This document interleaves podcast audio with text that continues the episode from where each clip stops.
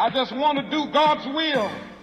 The kind of revolution that the world needs is a Christian revolution. If you want a miracle, you've got to expect it to happen. You're the recipients of God's grace and God's blessings, and you rejoice in that reality.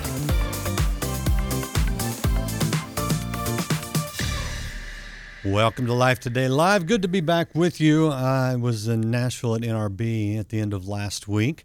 Uh, had the chance to see uh, former President Trump speak, um, and went to my room and got some takeout and watched a hockey game instead, but it was still good. They said he did a good job. I also got a chance to uh, sit down with a bunch of potential guests and with some P R people. Uh, and so I got to tell you, we've got a lot of really good interviews coming up. So appreciate you guys being here, um, supporting this over the years, watching it, hitting share, subscribe, like, follow, all those good things. Today, we have a wonderful guest. Uh, she is a, a writer, so some of you ladies um, may know her. Some of you men, too, I guess. I don't know. Not my genre. But uh, Betsy Saint Amant is the name on the uh, fiction novels. Uh, her full name, Betsy Saint Amant Haddox, is here. And, you know, it's one of those tough situations. Um, and I'll let her tell her story, but you kind of, it's almost out of a story. A romance novelist faces an unexpected divorce. What do you do? And, you know, as Christians, it makes it even more complicated. How do you walk through that? You guys, if you walk through a divorce or you're walking through a tough time right now, I really hope that this program will speak to you, because um, it can be damaging. And unfortunately, the church sometimes doesn't help the way they want to or the way they should. Uh, but you need to know that God still loves you, and there's there's hope for you and redemption and wholeness, all available to you, whatever you're going through. So appreciate you guys being here. Betsy, great to have you on Life Today Live. Welcome to the program. Thank you. I'm so glad to be here. So hopefully I didn't tell too much of your story. Before we get into some of your story, uh, just remind people of, of some of the, the fiction novels that you've written that they may have seen, some of the romance. Sure. I've written uh, Tacos for Two, All's Fair in Love and Cupcakes, uh, The Key to Love, and uh, several others, novels, novellas. Um, I've been doing this about fifteen, sixteen years, so quite the collection so far. Uh, that, that's fabulous. That's what my wife reads. Uh, it's funny because, you know, somebody's usually murdered in the first chapter of my books, but there's always somebody finding love and hope. And in her books, it's, it's different worlds. But no, I love I love that you do that. Um, But tell us about some of the nonfiction that you've lived. Right. So the reason I wanted to write Once Upon a Divorce, Walking with God After the End, was because it was such a story.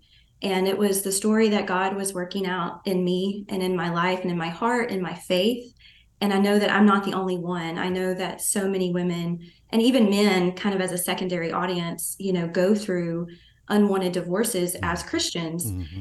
And I felt like when I was going through that, there weren't a lot of resources, like current books out there addressing unwanted divorce, Christian divorce, all of those, you know, keywords. And I just felt the nudging of the Lord to tell my story, to put out the content that I wished I would have had at the time. Mm-hmm. So that's kind of where the story, uh, the book was born.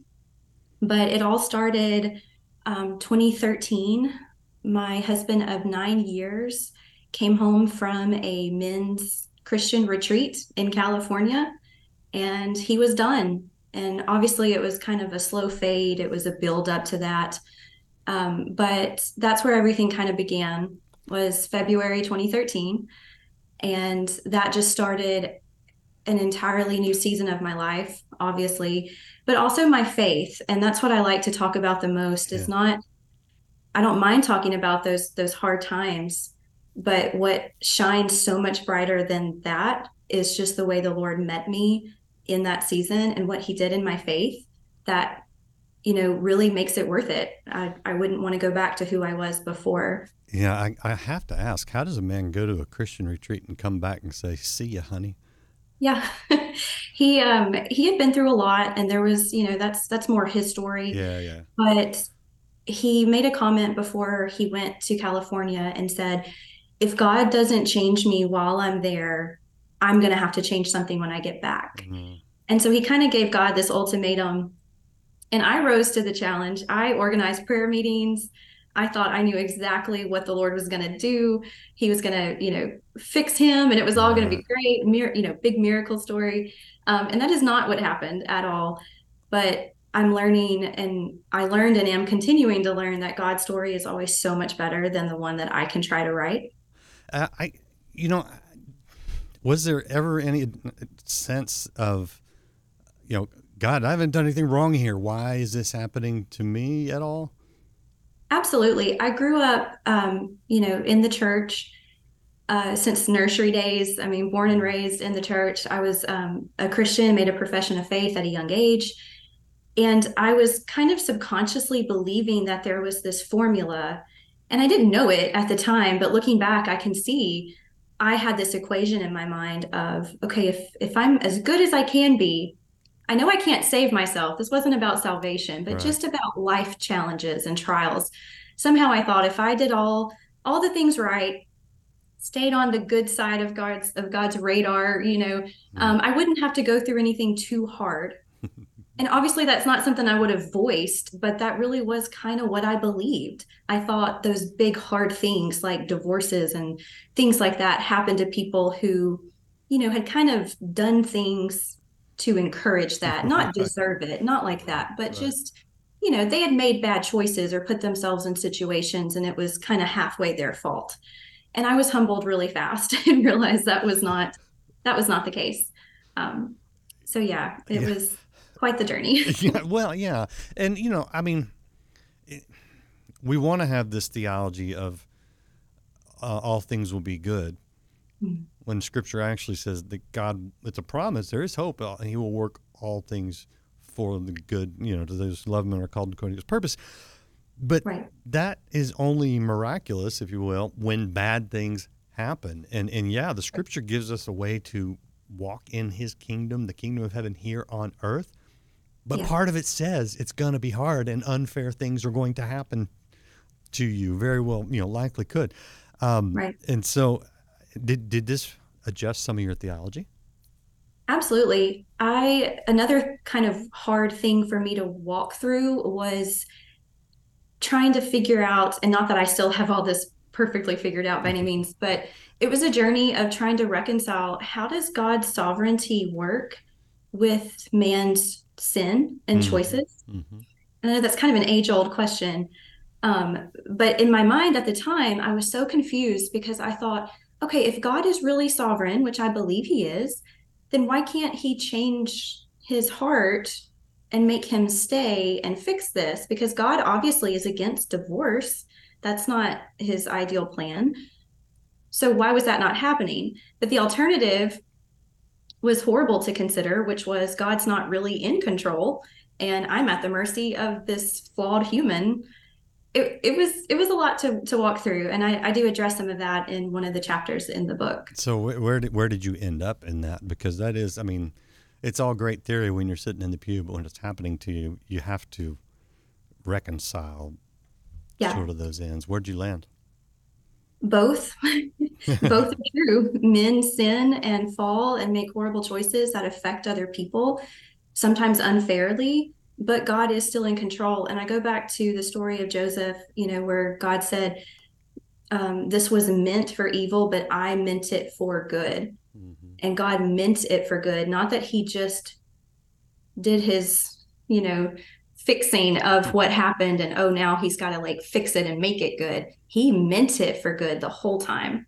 And so that scripture is kind of where I kind of fall and try to rest is both of those things are true at the same time. And some things just aren't going to be crystal clear this yeah. side of heaven. Oh, that's true. You know, where, where I look at that, uh, yeah, God can do anything he wants. But I think what he's decided is to let us make our choices and live with the consequences of that. And sometimes that means, especially in a marriage where it takes, you know, two to tango, that right. that one person can be influenced negatively by the other person's uh, not you know, walking in the kingdom, not following his prescription for a good life on this earth. And, and it does do damage. Um, here's, and here's the, here's the promise in it. And I'm curious where this came in because obviously it did. in the heartache, in the confusion, in the questions, uh, in the having to face the people at church who are secretly judging you and wondering what you did wrong. Um, was God with you, and how was he with you? Oh, so much, so, so much. And that's what makes looking back that whole journey almost more of a gift than a trial, maybe both, because mm.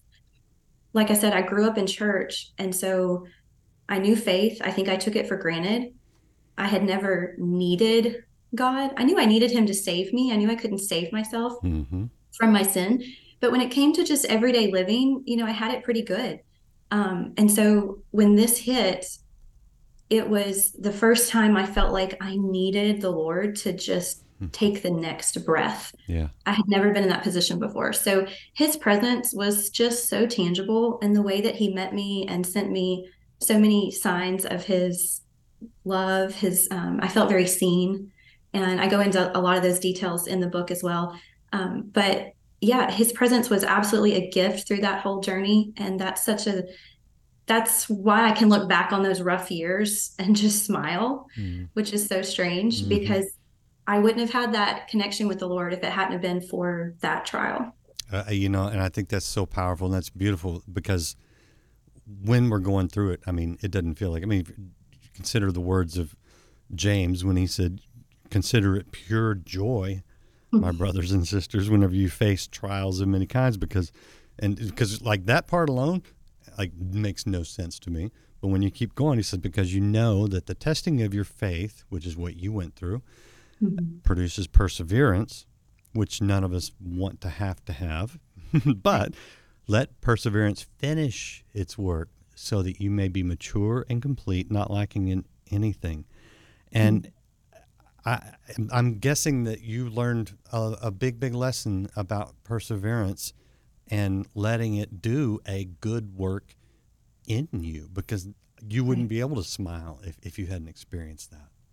Absolutely. Um, one of the chapters in the book I've titled, You Won't Walk This Perfectly. Mm-hmm. And I give a lot of examples of that because, you know, it is a journey and you won't walk it perfectly, but there is another side. And that's just what I love about sharing this story, is encouraging women and men that there's another side and this isn't where it ends, you know? Yeah. And I think that's, it feels like the end, but it's not. In fact, that's in the subtitle. I want to show you the book. This is Once Upon a Divorce by Betsy Saint Amant Haddox, Walking with God After, and in quotes appropriately, she's a writer, the end, because it can feel like the end, and, and it is an end, and it's okay to grieve and mourn that loss, but it's not the end with God. And and that's the good news. That's the hope. And let, let me ask you a little bit about uh, identity, uh, because especially in the church, especially growing up in the church, mm-hmm. I mean, and and women, I think more so than men, um, which is probably part of the problem. Men need to maybe clue in a little bit on this. But, you know, we do wrap up our identity in the the spouse, the the wife, the mother, the, you know, the family. And I think that's great. Yeah. But did that create a little bit of an identity crisis when all of a sudden you're the divorcee? Oh, yeah, for sure. I I think it's harder for women. I can't speak for men, but I feel like it would be harder for women because so many of us girls, we grow up and we're thinking about our wedding from yeah. five years old. You know, we we put on our mom's dress, or we we um, find the veil in the in the drawer or whatever. But, you know, that's such a part of what we want our whole life. And we talk about wedding colors, and our bridesmaids list changes, you know, every year. So, so when you finally get there and you have all of that, it does feel like a completion of this lifelong dream, you know, um, and maybe some men kind of think about those things the whole way too. I don't know, but it, it feels very personal. So when that suddenly is gone, and it's not something that you wanted to lose at the time, um, it's definitely an identity um, crisis of sorts, because, you know, I was a wife and a mother, and suddenly I'm still a mom, but now I'm momming by myself, yeah. you know, for the most part. And, you know, that just, it's, it's hard. It's hard to reconcile, like, who am I now? What do I do next? What does this mean? And there's this urgency that springs up which I also address in the book because it's so crucial, of trying to fix what you lost and mm. just either force it back, or if you can't force it back, if if your ex is truly done, you're you almost go in this panic search of, okay, who can I marry next? Mm. Because I have to put my life back together, because mm. that's where your security is.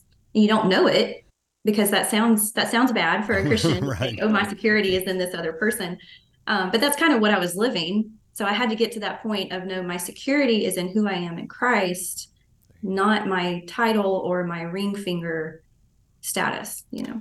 And again, one of those things that sounds great, but when you have to live it out, I mean, it gets real personal uh, and, and not as easy as, as it sounds, really.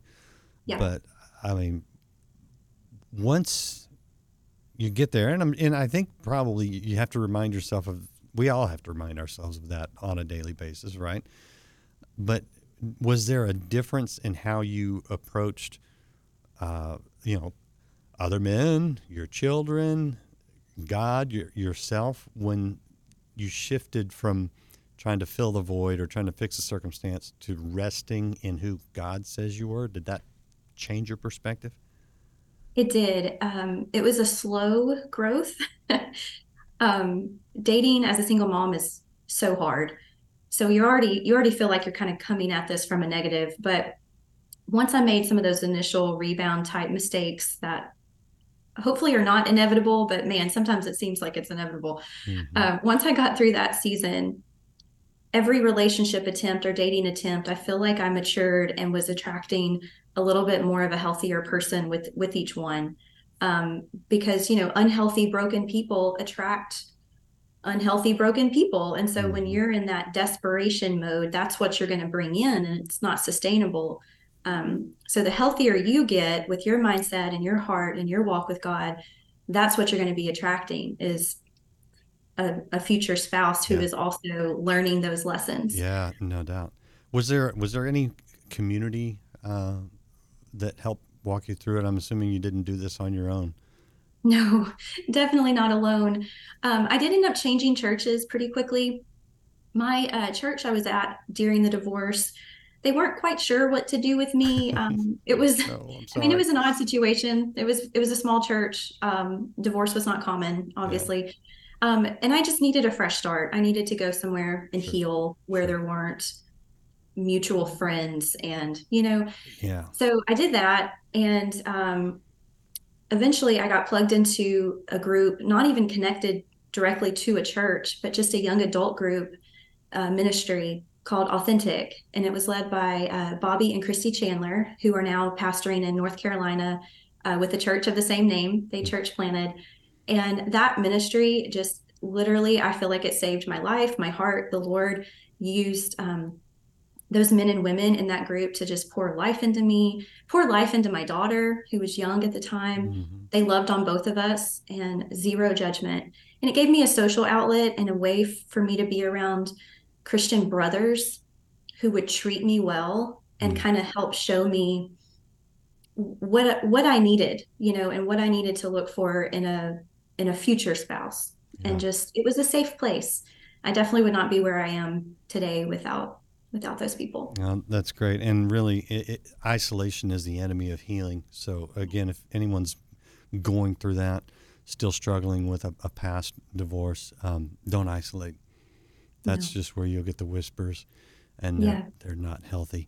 Um, I'm curious, for people who are in a church and, you know, someone gets divorced, or friends, I've been through this where, you know, I know the couple, I've known sometimes the woman even better than the man, but the man's now a friend, and and they get mm-hmm. divorced, and yeah a lot of we don't know what to do, we don't know what to say.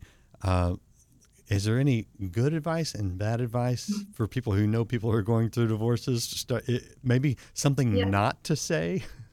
yeah um it's it's hard, I know, because you want to be there for them, but I think one of the most important things is try to curb any gossip. Mm-hmm. Don't try to speculate about what happened with other people. Don't go under the guise of, oh, prayer request, oh, let's talk about this. Yeah. um, genuinely do pray for them. But if, if it's not if it's not like an open story um, that's very known to everyone in the community, don't just try to try to leave it alone and let them know that you love them and you're praying for them, and open a door and say, I'm available if you would like to talk with me. Um, I'm praying for you no matter what.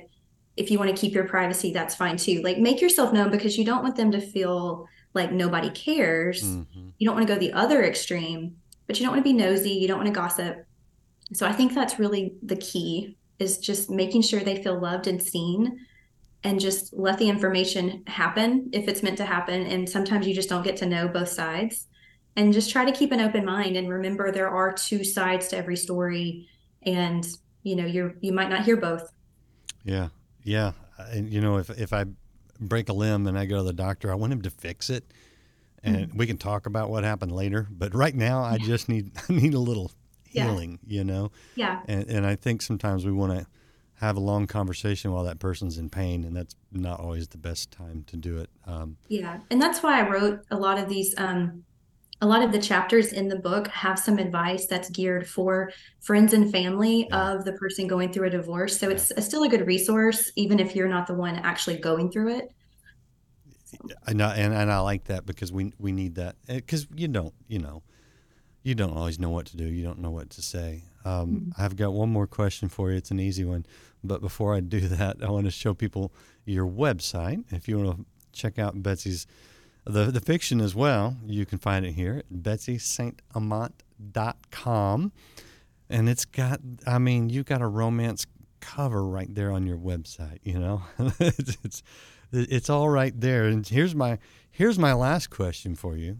Um, how has that experience impacted your fiction writing? Well, funny enough, I got my dream book contract with my dream publisher, a two book deal, about a month after my ex walked out the door. So that was very interesting timing. Um, me and my mom discussed that together, and we thought, okay, surely this means, you know, you, your marriage will get, will get put back together, because surely God doesn't intend wow. for you to write romance right now. But he did, um, because he wanted to write it with me. And one of those books is called Love Arrives in Pieces, and it features a divorced heroine, which is kind of rare in Christian fiction, especially back several years ago. Mm-hmm. So Love Arrives in Pieces is um, a story of mosaic tiles and beauty from broken. Mm. And I put a lot of me and my hurt and life lessons into that particular story. So it's it's very special to me, that book still.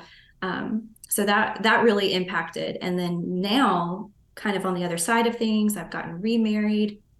I feel like I just have a different perspective of what romance is, mm.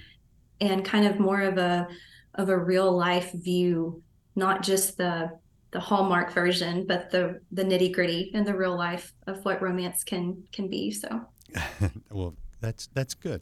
Uh, I like that, and most of all, the hope God can take the broken pieces and and put us back together, uh, and. Yeah, there, there's still, I mean, there's still a loss. We we carry scars, but you can heal. It doesn't have to be that open wound the rest of your life. So wonderful. Anything you want to add? I appreciate your time. I appreciate you being open about this, because it's not an easy thing. I understand that. It's not. And I was hesitant to write the book at first, um, because I thought, you know, my story is not that dramatic. You know, nobody was held at gunpoint. Like, it's yeah, not. not compared to what your your fiction novels, right? No. This is not a Lifetime movie fodder. Um, but I think that was why I needed to write it, is because it is just a story, and it is relatable. Um, I've, especially now, I've been learning how relatable it is to so many people. Mm. And I just want them to feel seen and heard, and, and know that the Lord still loves them and is still writing their story. Yeah. You know, we're all broken to, to a degree. We're all sinners, and mm-hmm. even while we were in our sin, Christ died for us. That love doesn't go away, and mm-hmm. you you can't you can't win it, and you can't lose it. That love's there regardless. Thank you so much. Appreciate you. Uh, Thank appreciate you. I appreciate you. Check out her website, betsy saint amant dot com, uh, and Once Upon a Divorce. Uh, if you're going through it, you know someone is going through it. Um, great resource. We we want to hold out hope and healing for everyone. Appreciate you guys being here. Hit that like, follow, subscribe if you haven't. If, if someone is going through this, hit that share button. We'll see you again next time here on Life Today Live. It is faith in God. You believe it, amen.